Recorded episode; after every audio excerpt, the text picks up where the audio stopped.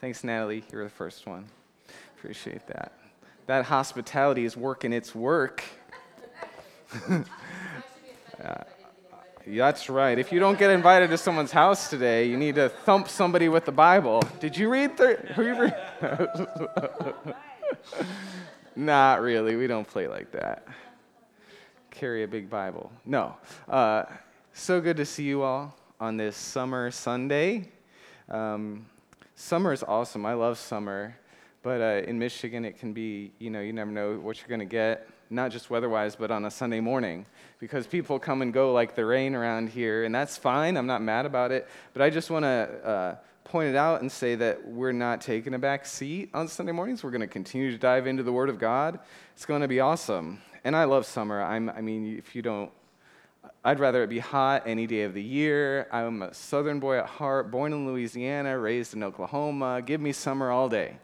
Uh, I spent most of my adult life in Michigan, but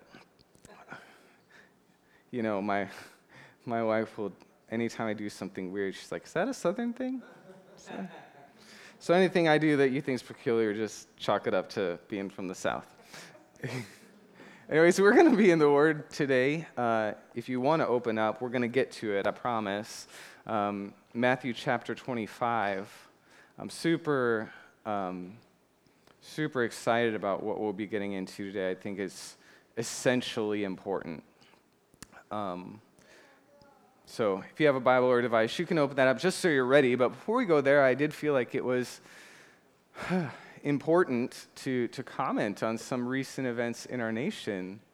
Um, as you hopefully know, um, this week the Supreme Court overturned the ruling in Roe versus Wade um, which is, I believe, a triumphant answer to God's people praying. I believe it was um, a righteous decision made by the Supreme Court um, because I don't believe our federal government should be in the business of endorsing the shedding of innocent blood. Um, now, there's a lot more to all that. Um, in the response, if you're listening at all, is, is varied and across the board. Um, and, and I could go on for a long time on this, and I'm not. I don't want to. I don't want to start a debate. Um, I'd be happy to talk with anyone about it later, but this church has stood since long before I was here for the life of the unborn. And uh, God bless it. God bless it.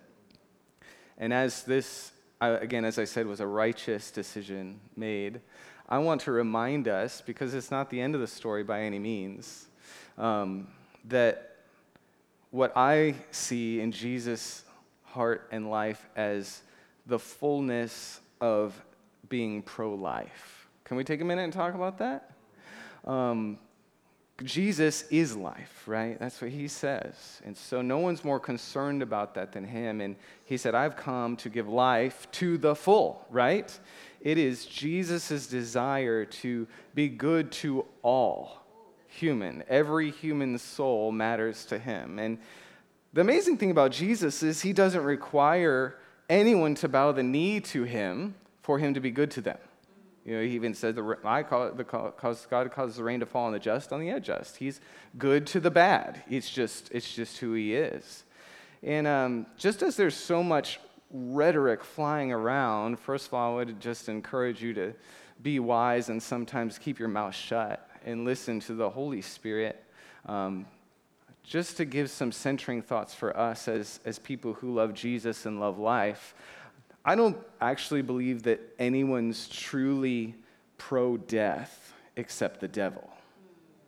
Um, there's a lot of confusing and misinformed narratives out there filled with lies and half truths and accusations about people on both sides. That, that's, that's, I'm pretty sure is true. And, the mo- and let's just remind ourselves as wise human beings that the minute we make broad stroke generalizations about any group of people, we have missed it. Um, because we miss real people, real live people in, in those groups, you know, who have real hearts and valid concerns and reasons. And Jesus is about people and souls and the hearts of men and women. So we don't want to get into that business. We want to be in the business of Jesus who loved life. And so, to be truly a pro life people, we must love all of life, um, whether they're unborn, preborn, or born, whether they are following Jesus or not, whether they ascribe to your political preference or not, whether they share your skin color or not, whether they have the same economic status as you, if they're drug addicts or abusers. We could go on and on and on. We're called to love life of every human soul regardless. Does this make sense? Think of the life of Jesus and how he dealt with different kinds of people. I think of Zacchaeus, who'd done much wicked against his own people, hiding up in a tree, Zac- has no friends. Zacchaeus calls him out, the one they all hated, and went to his house for dinner. He loved that life. I think of the Roman centurion who had probably been party to many treacherous and evil acts, including who knows how many numbers of crucifixions. But when he ran to Jesus in desperation for the healing of his daughter, Jesus healed his daughter because Jesus loves life. And he's not a respecter of persons. Whether they, that person is forgotten and hard to like, we need to be for that life. You know, I think of you know the let's let's bring it home like current day we see the life of jesus apply it to today of course we want to it's an important fight that we have prayed and many have prayed for those that don't have a voice those in the womb but what about the many whose voices we still don't hear uh, think of the the gay teenager who's suicidal because they think god hates them and because they think the church hates them you know what? Jesus wants that young man to live. He, he is pro that life. For the, the older person in a nursing home, again, who thinks they have lost purpose and nobody comes to visit them and they should just die, you know what? Jesus is pro that life. This is the, the fullness of the message. This is the fullness of the issue. And we could go on and on and on. But let's be mindful of we're not just here for politics or issues, that we're, we're here because Jesus and his message, God so loved the world. And that wasn't a sweeping generalization to him. It was all the human souls on the face of the planet, forever and ever, amen, that he loved. So he gave life, he gave himself. Amen? So we, as God's people, are called to the same life, to love life to love people regardless, to, to love the life of human souls around us enough to be like Jesus and say, What can I give to promote the life of every human soul? Because we have received freely, freely, freely, freely, freely, we have received from God and will continue to receive every moment that we live. Therefore, Jesus says, freely give freely give, freely give, freely give. If, no, it's starting to sound like Kirby's, Kirby's message. If this, no, no ifs, no ands, no buts. We freely give because we've freely received. I believe what we've seen is God, a God who answers prayer, and it should encourage us. And, and that He is the God who will continue to answer prayers. That's not the only prayer that God's people have been praying for decades. There are prayers for justice, for race relations. There's prayers for all these things, and we should be encouraged that God hears, that God answers, and we will see the answers to the prayers that have been prayed because God is just. And when we ask according to his will, it's done. We see we have a glaring, wide, proud, loud answer from heaven that says, See, I told you. I hear you. I answer, and we should rejoice. Um, but we want to walk this out so well as the people of God in this season. Amen? Would you take, before we jump into the word, just a moment and let's pray and let's thank the Lord. Let's ask Him to continue to help us. Would you pray with me?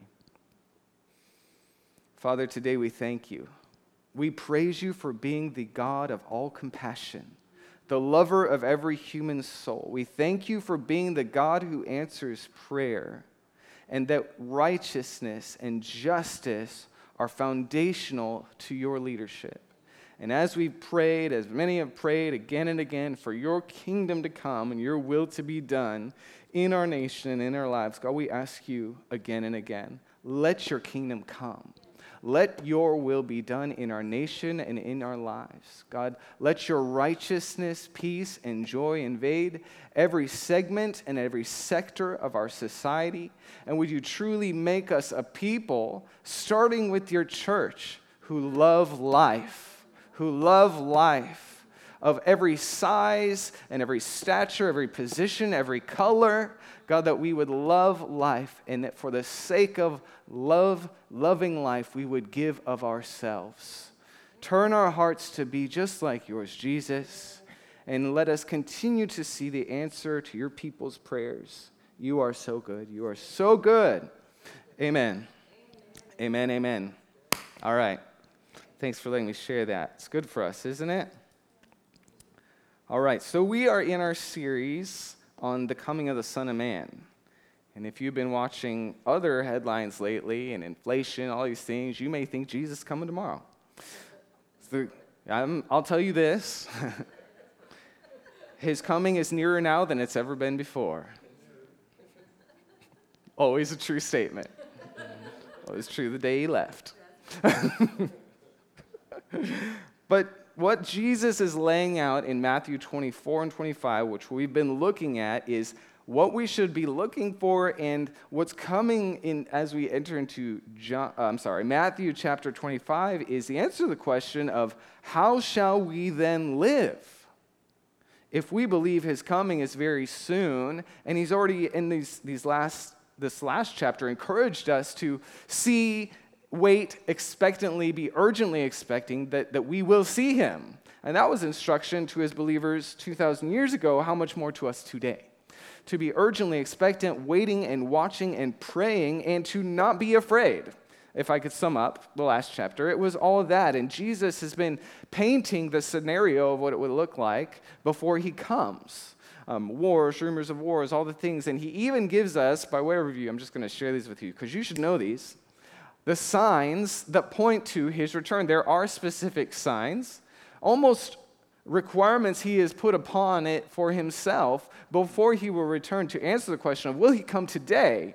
We need to be able to look has he fulfilled? Have the signs he prophesied come to pass? And two that we've looked at already uh, three if you count one that's sort of implied is the gospel being preached to all nations and then the end will come, the end will come, he says, has not yet quite been fulfilled, depending on your metric, but may possibly be fulfilled in the next decade. That's awesome.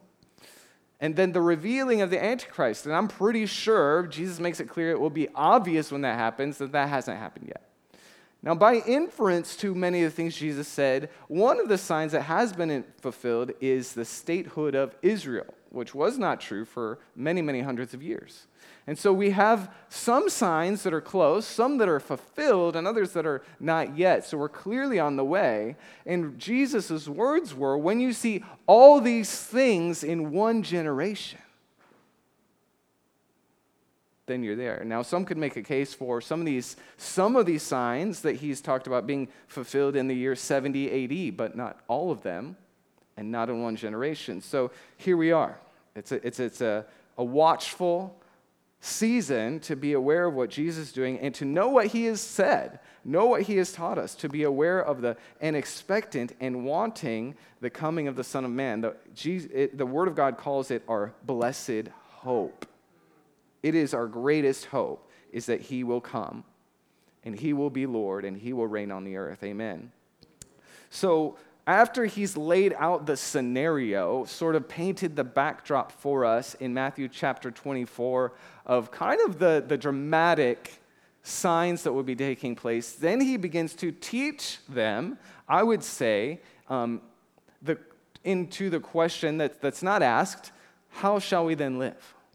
What is the most important thing, Jesus? If we think this could be the season, if we see the signs beginning to come to pass, if the cultural narrative is starting to look a lot like what you've talked about, how do we live? Do we, do we, do we get lots of, lots of supplies stored up in our basement? Do we, do we do this? Do we take all of our money out of the banks? Do we do this? Do we do that? Now, all of those things may or may not be relevant as the Holy Spirit leads you.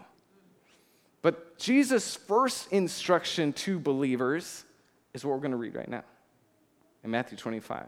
The most important preparation, the most important commodity that we should be collecting in the hour before Jesus' return is what he talks about here in Matthew chapter 25. And let's, let's just dive, dive in. The, the title of today's message is Wise in Jesus' Eyes. How many of you would like Jesus to look at you and say, You are wise? How would you like Jesus to look at you and say, You were foolish? It's a big deal. So, Jesus in, in chapter 25 begins to uh, unfold two parables about the kingdom. Okay, now Jesus loved to teach about the kingdom. You know why? Because he's the king.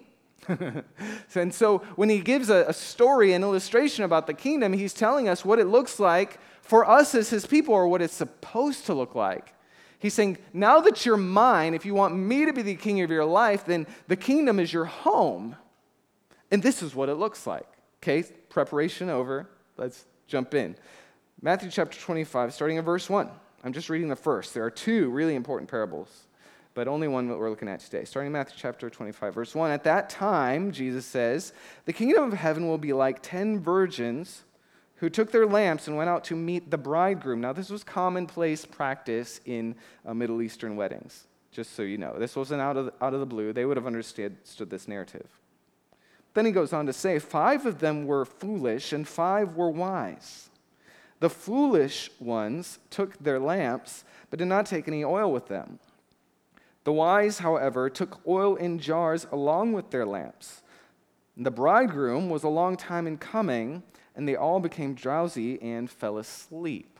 All right, so just for context, in case you're not familiar, um, these oil lamps you're talking about were like these personal lamps that people would take to light their way in the dark. And they're very small, right? And so you literally would pour oil in there with the wick to keep it lit. You got oil in the lamp, it burns. You don't have oil in the lamp, it doesn't burn. All right, so that, that's what it was. It's common. Everybody, they all had these. They would know exactly what he's talking about, but we're like, oil lamp. You know, most of us never seen anything like that. We just turn on a light, you know, turn on a flashlight. This, this was their flashlight in the dark. All right, starting in verse 6. So at midnight, the cry rang out Here's the bridegroom! Come out to meet him! And then all the virgins woke up, trimmed their lamps, and the foolish ones said to the wise, Give us some of your oil. Our lamps are going out. No, they replied, there may not be enough for both me and you. Instead, go to those who sell oil and buy some for yourselves. Verse 10. But while they, with the other five, were on their way to buy the oil, the bridegroom arrived. The virgins who were ready went in with him to the wedding banquet, and the door was shut. And verse 11, later the others also came, Sir, sir, some versions say, Lord, Lord. They said, Open the door for us. But he replied, Truly I tell you, I don't know you. Therefore keep watch, because you don't know the day or the hour. All right, we're going to stop there. So Jesus tells this parable, this story about the kingdom, because he's the king. And he sets this up like this The kingdom of God is like this it's about a wedding, it's a story of love. And it's about the bridegroom who's going to come and those who are anxiously awaiting his return. You get the characters? Jesus and us. And he says this is the most important thing in the hour before he comes. When you're waiting for him to come, this is the most important thing. And he says there will be some who are wise and some who are foolish. And the difference is who had oil. And so the question becomes then, what is the oil? Well, oil biblically most often represents the presence of God or the Holy Spirit. Okay? Now, here I believe what he is referring to those who have stored up the oil of intimacy, friendship with God. That's the, the commodity that they had prioritized and kept. It was wisdom that they, they invested more in their, their intimacy with God than seemed reasonable. All right? So we have 10 in the picture, and the 10 are all virgins. 10 virgins who took their lamps and they went to meet the bridegroom. So this isn't about believers and unbelievers. This is talking to the choir. That's talking to us. This is a parable about us. Those who are virgins are those who have set themselves apart, said, Jesus, I want to follow you. You've saved my life. You've healed my life. You've redeemed me from the pit. I am yours. I'm going to live for you all my day. They are all waiting for him. They wanted Jesus. So it's not a question of sincerity. It's not a question of desire. They all wanted Jesus. They were all sincere. And yet, due to the way they stewarded their lives before his come, some Jesus said were wise and some Jesus said were foolish. And the difference was the oil of intimacy, the oil of friendship with Jesus. Jesus setting this parable up, saying the most important commodity in the hour before I return is your friendship with me. The most important pursuit in this hour is not to have the right political stances, it's to know Jesus in the secret place. And to give yourself in such a way that it's a higher priority than seems reasonable, even to other sincere believers.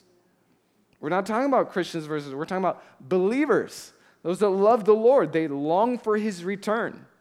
But some made wise choices with their time, energy, and talent. Others did not.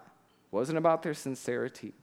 I believe the Lord is highlighting and wants us to uh, get this message, live this lifestyle, even if you've heard it before, a reminder, but maybe a wake up call to some of us in this hour. Um, it was either this week or last week, I was um, listening to some music at home, and just these some of these songs of devotion that this woman wrote were so touching my heart. I'm like, man, this this person, this person, it just really sounds like they know you. Like, I love the lyrics to these songs. So I looked her up, and I'm not to name names because I'm not here to slander folks. But that, I, I was so saddened. Um, and this isn't the first story like this. I think it was like a straw story for me that I've heard too many stories like this now. It's like broke my heart because um, I saw like her latest tweet from like 20 or one of her most recent tweets in the last two years. She said, Well, it's fair to tell you all now that I've essentially renounced Christianity. I don't believe in any of that anymore. I believe there's something out there. I don't know what it is. I believe, you know, in sort of a switch from I'm going to follow Jesus to universalism. And, and, and it just broke me because I'm like, How? Because, and I don't know if you hear these headlines, I'm probably subscribed to all the wrong emails, um, but I get these church leader emails daily, and, and I probably read them too often, I'm just being honest.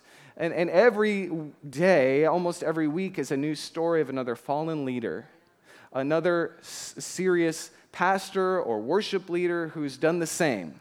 Like it's becoming an all too common narrative. This person who so many looked up to and was so influential with their preaching or their or with their worship ministry, suddenly like they're not following Jesus anymore. And I'm like, what in the world is happening here? What, what has happened here? And I really think as I as I thought into it and as I've been mulling it for probably a couple years now, seeing the stories over and over and over again, is that for better or for worse, probably unmeaning to us is that in our Western Christian culture, we've set up a system that pri- prioritizes kind of big stage Christianity, that prioritizes talent and charisma and puts those people on the stage, and God will use them.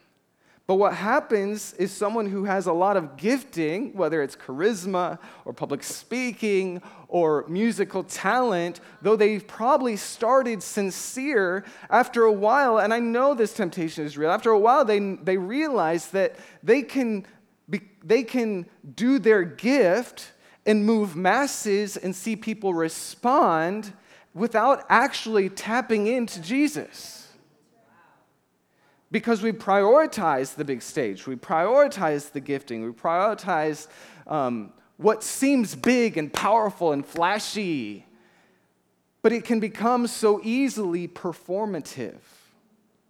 It's external, and though it may move hearts, it has no substance on the other side. And how, if you were in this situation week after week and month after month after year after year, and you're so busy you just don't even have time to talk to Jesus, but you know, when you get up this and you sing your songs, people are still weeping, you could come under the idea that it's still working. I'm successful, it's working, but how easy then is it to get deluded in your own heart and say, well, if all it takes is for me to sing it a certain way or to preach it a certain way, then is this God thing really real? How long does it take to get there? About that long. How, how do you get to a place where you've got a platform and thousands follow you and you have a megachurch and you're a celebrity pastor and, and one day it gets uncovered like you've been in all these adulterous affairs? It's because it became performative. And there's brokenness and hurt and pain, I'm sure. There's a whole story, there's a whole person there that's valuable whose life we love. But how do we get there? How do you come to a place where you think you're unaccountable? Where, where God will still use me and my ministry is still valid? It's because you've become performative, but you've no oil in the tank. And you think, well, I have a light, I have a flame, and everybody can see my flame. And Jesus says, You are a fool. I believe this is what we're seeing exposed. I think it's, it's the mercy and the goodness of God. And I think it's a check to all of our hearts about what we value in what church and Christianity look like. Jesus isn't impressed with this. He's not, and this is a small little church, right? But he's not impressed with the person in front. He, I, I don't fool him when I stand up here. Nobody does, no matter how talented they are. And by the way, worship team, you guys are amazing. Um, Jesus sees the heart. Like you could be amazing musicians and be empty. I don't believe that about this crowd, but it's, the people on the stage don't impress Jesus. It's the condition of the heart, it's the way they steward their secret place in Jesus that determines whether they're wise or if they're foolish. And at the end of the day, whether we see it or not, He'll show us all. And again, it's mercy right now that these things are happening and being revealed because on that day, I don't know how God's mercy works on that day. I believe it's possible any and all could repent the moment he, he arrives and still be in heaven. But I think there would be deep, deep, deep regret. And I don't know about you, the one thing in my life that I wish I could get rid of that I can't is regret for past decisions and mistakes that I've made. Um, and I don't want to carry that into heaven. I don't want you to carry that into heaven. You know, I, I, I hope you guys are okay. This is really a simple message. It's really simple. But I want to I wanna drive the point home. You know, like when I was in um, college was such a, a formative time of my life spiritually. Um, the campus ministry that, that we were a part of really experienced a move of the Holy Spirit.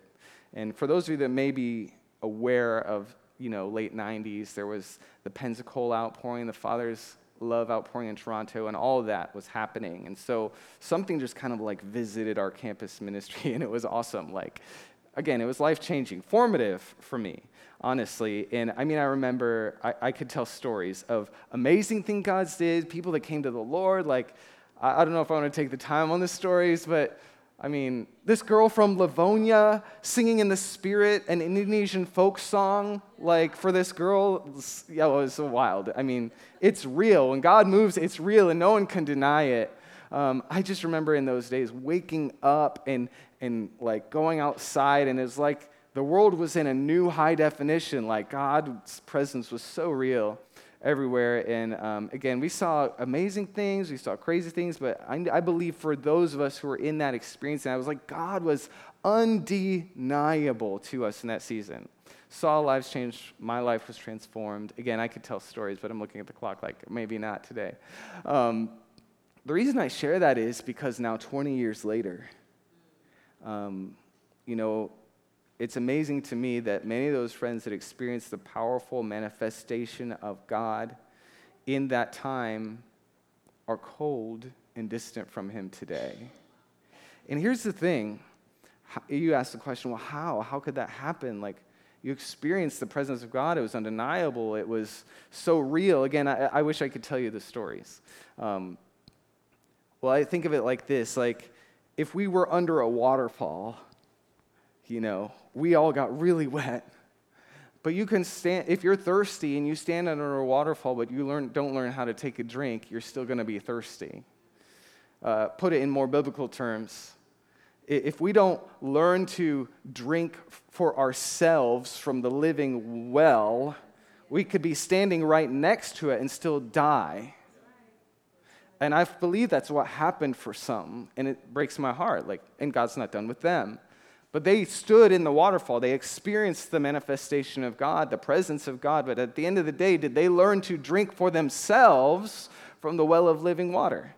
Did they learn how to gather for themselves oil so that when they weren't next to the waterfall, they were still alive? They were still burning. You know, um, I love the moves of God and I love what Tom shared today, and I believe God has all of that for us and more. So I'm not making a case against I'm just saying at the end of the day, revivals can come and revivals can go. They do not determine whether we are alive in Jesus or not. And you can have 10,000 people in an arena or 30 of us in this room today. That doesn't determine how much Jesus is in the room, doesn't determine how much our hearts are alive. We could be having more revival right now than the megachurch downstate. You know what I'm saying? I don't know. Like Jesus gets to say because the externals are so easily fooling us sometimes. Um, and I just want to talk about that too for a second. This is so crucial what Jesus is teaching here. Like, um, I, I think Christians sometimes use really poor lingo to describe their, their experience. And, and if this is you, I'm not, well, take whatever the Holy Spirit wants to give you. Um, but I hear people say stuff like, oh, I'm just in a really dry season right now. Now, my first question, not to be like rude or provocative, would be Do you have Jesus? He's never runs dry. He is a living well of water that overflows at all times. You may live in a dry land, it may be surrounded by you know, what looks like the lack of the presence of God. But if you truly know Jesus, you have a fountain inside. In the Bible, Psalm 84 actually says that the people of God make the desert places a place of springs. So you may be in the driest land of all, you should not be dry. You don't have to be dry. You're supposed to bring the water. You, you bring the Jesus to the scenario. And so I always wonder how people feel like they get in a dry season. I say, Well, have you talked to Jesus lately? Because he's not dry. He didn't run out. He can't, he won't, and never, neither should you. God can make water for, come from rocks. Your, your heart could be hard as a rock, but Jesus could still let his water flow. You know what I'm saying? There's never an excuse for someone who's a believer in Jesus to feel that they are dry. If they are, it's because they've disconnected themselves from the source of living water. In fact, the dry places are God's favorite places to show up. You know, we, we talk about, you know, persecution in other countries. Do you know where the greatest revivals are having, happening? persecution in third world countries, you know, places where they're trying to squeeze the church and persecute the gospel. It's like God's like, oh yeah, let me show you what I can do. Like that's where the, the tens of thousands are, uh, are coming to Jesus daily, or in the Muslim portions of Africa, they're in the communist portions of Asia. You can't stop the flow of God's living water when it's flowing. It's a fountain flowing deep and wide. Somebody wrote a good song about that. At the end of the day, Matthew 25 should instruct us that your external circumstances don't get to dictate your internal reality with God. Don't blame your nearness to Jesus on who's persecuting you or how bad things are at work. If you have Jesus, you have Jesus. If you choose to be wise, you'll be wise. If you choose to be foolish, you'll be empty of oil. But our, our, external circumstances don't dictate. And this is so important for us because so many times we think, well, if this was different, if that thing was better, you know, if, if the music was just right and, and more people showed up on Sunday morning, then, you know, then, then we, you know, then whatever. And Jesus says, really? Like, really, really, you're going to let those external things determine what's really going on with you and me? You're going to really let that, that be your, your barometer, your thermometer of the presence of God? So I don't think Jesus saw it that way. I don't think Jesus lived that way. Matthew 25 tells us that the end of age, the end of the age will be centered around a bridegroom, him, and a people who are radically committed to him in love. Radically committed to him in the secret place, making a priority of him above all other things. Everyone has a lamp. Jesus doesn't make a distinction here about the leaders or non leaders. Did you notice? He said, Well, there, there's going to come a time, and it, there's going to be lots of sincere people waiting for me. But here's the difference between those who are wise who are, and ready and those who are foolish and not ready. He makes it so simple, but I just want to point out it, it, comes down to you and me. You and me. You get to decide how you're going to steward your time and if you're going to make a priority of intimacy in the secret place with God. It's really so simple. What sets the wise apart from the foolish is this commitment to the private pursuit of knowing Him above all other things. And, and that's something that no one may ever know. In fact, I think it's best if no one ever knows to, I believe that the stores of oil, see, a lamp has a light that everyone can see. And the, the foolish said, Well, I got a light, I got a lamp, I'm to be good. But then the story goes that the bridegroom was a long time coming. And so the darkness that surrounded them, because it was nighttime, was so long that they all fell asleep. So the time of darkness that came took longer than any of them expected. You know, the foolish thought they're good. Well, I got a lamp, I got a light, I'm gonna be good. I'm ready for the bridegroom, let's go. He said, but actually, the wise ones are the ones that before the long night came, before the darkness was covering the earth for a long time, and it seemed like, is Jesus ever gonna come back? Before it even got to that place, the wise were in the secret place collecting oil. When things seem to be okay, when all of us still have lamps, I got a good ministry, I'm following Jesus, people see my light, I shine at work. The wise ones were like, I know I got a light, but I need oil too. I need a store of oil. I need a store of oil that will take me through a time of darkness that's longer than I would like it to be. That's how much oil I need to store up. And I believe it's so simple. I think the storage of, of the oil of intimacy, the collecting, the curating of that is simply the times and the secrets that we have with Jesus. Times where we talk to him and he spoke to us that no one else has to know about. Times when we're in the Word and His Word strikes our heart and it changes us. It's not a message we get to go preach, it's, it's we store it in our heart, like Mary stored it up in her own heart. She treasured these things. To me, I believe that's what the oil is. It's your secret history in God. It's not what you put on your social media profile. It's not what you gab about at small group with your friends. It's your secret history in God. It's stored up. Only you and Him know about it. And the temptation so many times is when we do encounter Jesus in the secret place, we like, we're going to go tell everybody. We're going to talk about it. I got such a good revelation. And sometimes I think that's so dangerous because it's like taking your stored oil and pouring it out. And then you don't have it anymore. I think we need to be jealous for our secret history in God to carry us through dark night seasons that may be longer than we expect them to be. That even though we may fall asleep, we're still carrying something that will sustain us. We're still carrying something that keeps us alive, something that it may not be external. You may not be impressive to anyone on the outside. Nobody may look to you and say, You're such a paragon of godliness. But God looks and says, Oh, I know. They might not be the loudest person in the room, but they've got oil. They may not seem like the most influential person in the society, but they got oil. And I tell you this when the dark night comes, before Jesus comes, it will be clear to us not who's performative, but who has oil.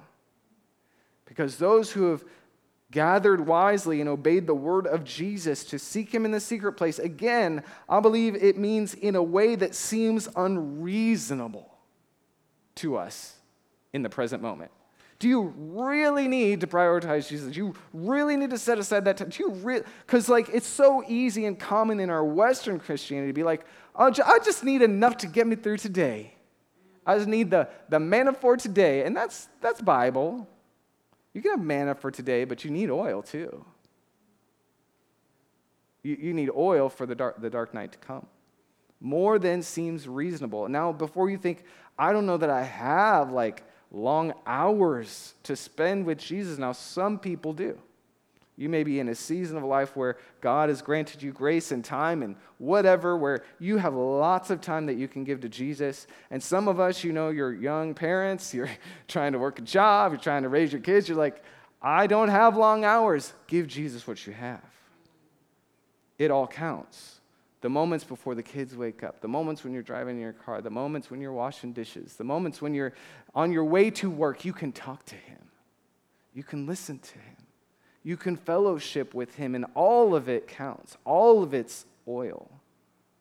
But it's a, it's a, it's a matter of the intentionality of it. Do we get satisfied with the fact, well, I'm shining.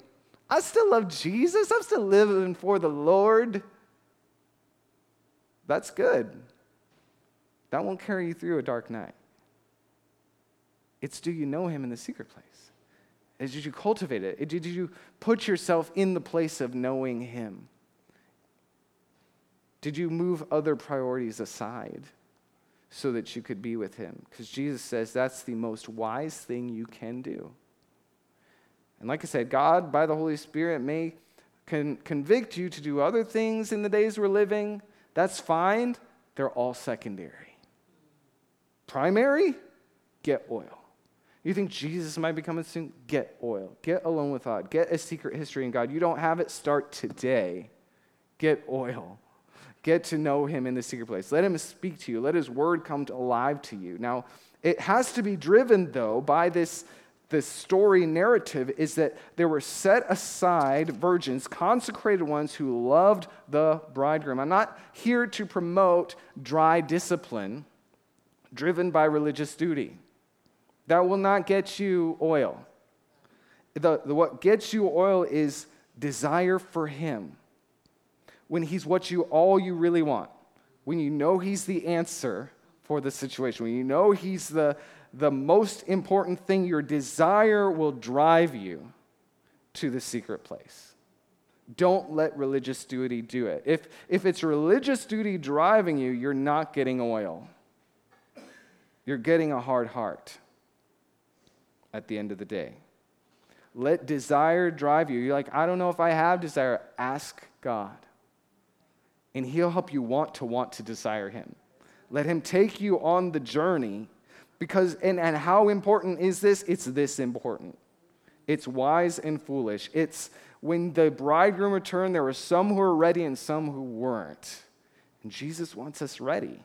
He calls this wisdom. Uh, there is nothing more important in this hour than cultivating intimacy and friendship with Jesus because he is coming and he will return.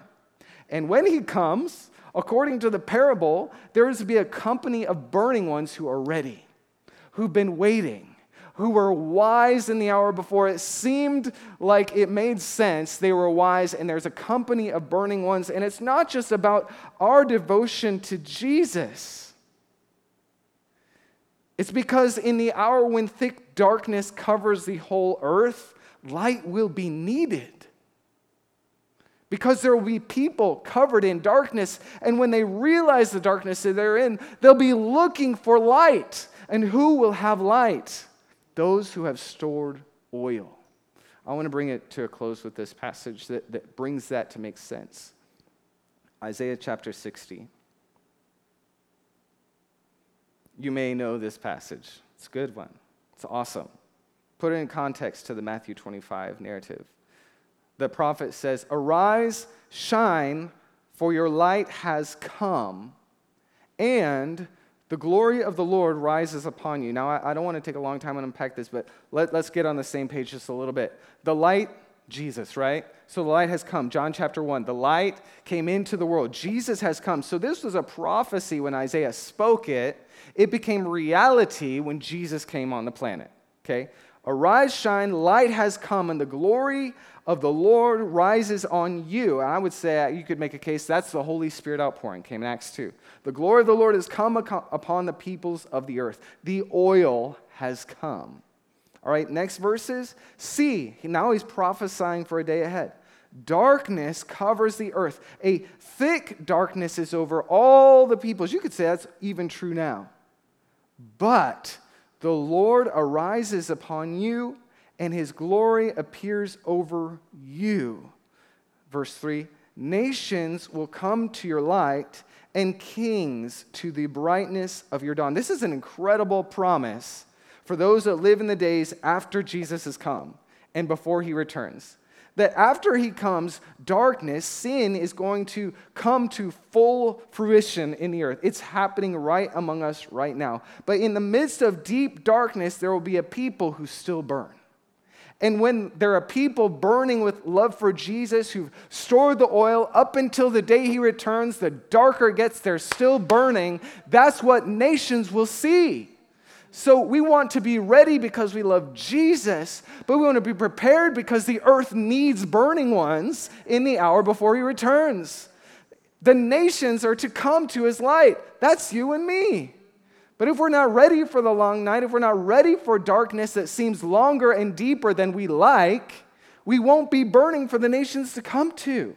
We won't have a lamp lit for the greatest harvest the world has ever seen. There need to be burning ones to say, Jesus, I love you today before it seems urgent. Because there's going to be a day when it's urgent not for me, but the whole world will be lost in darkness and looking for light, and I want to be a burning one. I want to be a wise one. I want to be ready for you, but I want the world to have the opportunity to come with me. I want those in darkness today to have a, an, an opportunity to come with me. Don't you think that's real? Don't you think that's the Isaiah 60 promise? Why else do they need the light to burn? What else is he prophesying here in deep darkness that people will have a light? It's because somebody had the wisdom to gather oil before the darkest night. Amen? It's got to be about more for us than what benefits us in this moment, more than seems reasonable to the outside world looking in. Jesus isn't looking for us to serve him, he wants us to be his friends. He doesn't need another celebrity leader. He's calling and raising up friends, friends of God, friends of the bridegroom will we say yes to him? You know, one last thought on this because we are wrapping up. I would say unapologetically that I believe Jesus would say this is, in the hour before he returns, this is the most important thing. And some would say, well, what about sharing the gospel? What about evangelism? That is very important, but you know what? True friends of Jesus who love Jesus with all their heart, you can't stop them from talking about him. People who have cultivated secret place with him, it just flows out of them. You don't have to be like, you should tell somebody about Jesus. They can't stop telling people about Jesus. If we get this, we'll get the rest. We won't have to guilt people into telling their friends about Jesus because they'll be so in love. They'll be so in tuned. They'll be aware to the, the presence of the Holy Spirit living inside of them. Let's be a people that cultivate in, intimacy. Let's be a people that value the secret place that no one else sees and understand we're all called into it. You could be the youngest person in the room, or the oldest person in the room, the busiest or the most retired, we're all called to friendship with Jesus. We're all called to the secret place, and it is the sweetest place. Is the most satisfying place. Jesus is calling us to this wisdom because we love him. Let's stand together as we close up. We have a king who's building a kingdom, and he's coming. We want him, don't we? We love him. So we watch, we pray, we gather oil, because we'll be ready. And we're going to arise, and we're going to shine, and his glory will be seen. His glory will be seen. It will be seen in us, it will be upon us, and we'll be a people ready for our King. Amen? Amen and amen. Let's pray. I'm going to give you a chance to respond today as well. Um, but let me pray for us, and Justin lead us in um, a song. Actually, the song you guys didn't do would be a great one. Father, we thank you. Jesus, we bless you. Thank you that you're stirring in our hearts even now to be a people after your heart. But I thank you that there is hunger stirring in the hearts of people in this room right now, and it's the fruit of your Holy Spirit. We didn't create this hunger. You put this hunger in us, God. There's conviction even now, and it's because you're wooing us to your side. You're drawing us close to you. You're making us lovers of the bridegroom, those committed to the King of Kings. You're calling us to set aside secondary pursuits, to forsake all others, and cling only to you, Jesus. If you're willing and, and you want to respond, would just lay your hand on your heart right here? Hmm. Jesus, we want to be all about you. We want to give ourselves to you in the ways that you call wise and the world may deem foolish. We want to be those who are not just burning on the inside, outside, but alive on the inside. Those who've loved you when no one else is looking, we want to be the one. And maybe you're here and you're like, I feel so far away from God. I feel so distant. I think I'm the one who said, I'm in a dry place. And the Lord says, Don't wait any longer. The Lord right now is calling you back to Him. He said, I didn't put any distance between us, I haven't put a barrier between us. Come back to me. Talk to me. Engage with me right now, says the Lord. If that's you, would you just open your heart again? Let water flow from the rock to you today. Let water flow from the rock of Christ Jesus onto your heart today. If you felt distant, if you felt dry, I believe that river is flowing to you right now, right now, right now. And the Lord wants to speak to some of us about uh, rearranging our. Pri- Can we just stay here for a minute? We're just going to pray for a minute.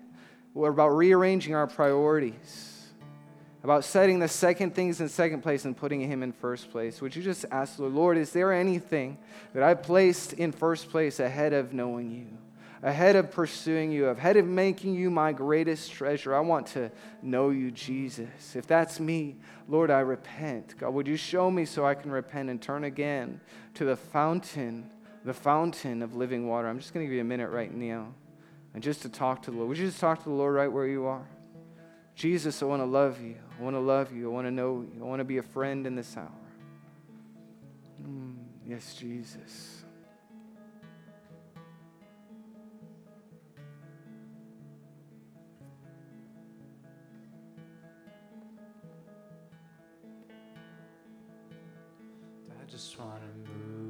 Your heart. I want to be wise, Jesus. That's all I want to do. I just want to stand in awe. Give ourselves to you. Pour my love on you, no matter how much the cost. I freely give it all to you. Let's sing this together as, to as a prayer, as a commitment to Him today. I just wanna move your heart. Get caught within your gaze, right here in your presence, God. Is where I wanna stay, oh, just to dwell in your house. Waste my hours and my my days on you. Oh,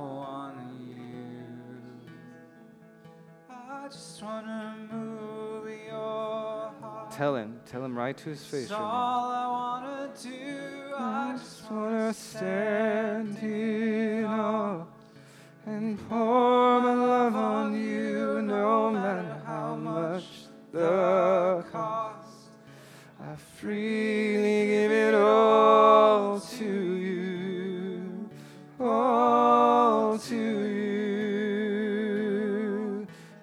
I just wanna move your heart. Catch us up. Caught within your gaze, right here in your presence, God, is where I wanna stay, oh, just to dwell in your house. Waste my hours and my days on you. On you. Is it a fragrance? Is it a fragrance? Here we are, Lord. I'll pour my oil out. Is it a life laid down? Here I am, Lord. And here I give my vows. Is it a song I sing? Here's every melody. Tell me what moves you. Tell me what moves you. Whatever you want, Lord. Is it a fragrance? And I'll pour my oil out. Is it a life laid down? Then here I give my vow. Is it a song I sing? Here's every melody. Tell me what moves you. Tell me what moves you. I just want to move your heart. Here we are. It's all I want to do. I just want to stand in awe and pour my love on you. No matter how much the cost.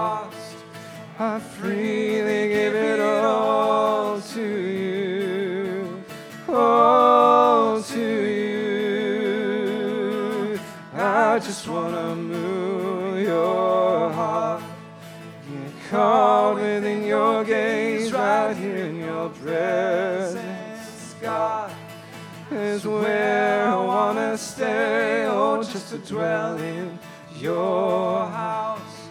Waste my hours and my days on you. Oh,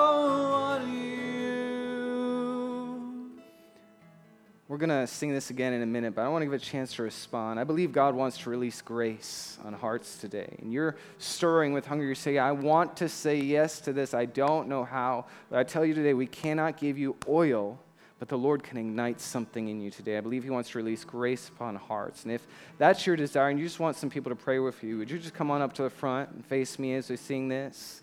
All together. Don't be shy, don't be ashamed. Just let the Lord meet you with grace in your heart today. Anyone who wants to respond. And then the elders, maybe members of the prayer team, come lay your hands on these ones. Let's sing this through one more time as we respond. God's going to release grace, grace, grace upon our hearts today. Grace, grace, grace upon hearts.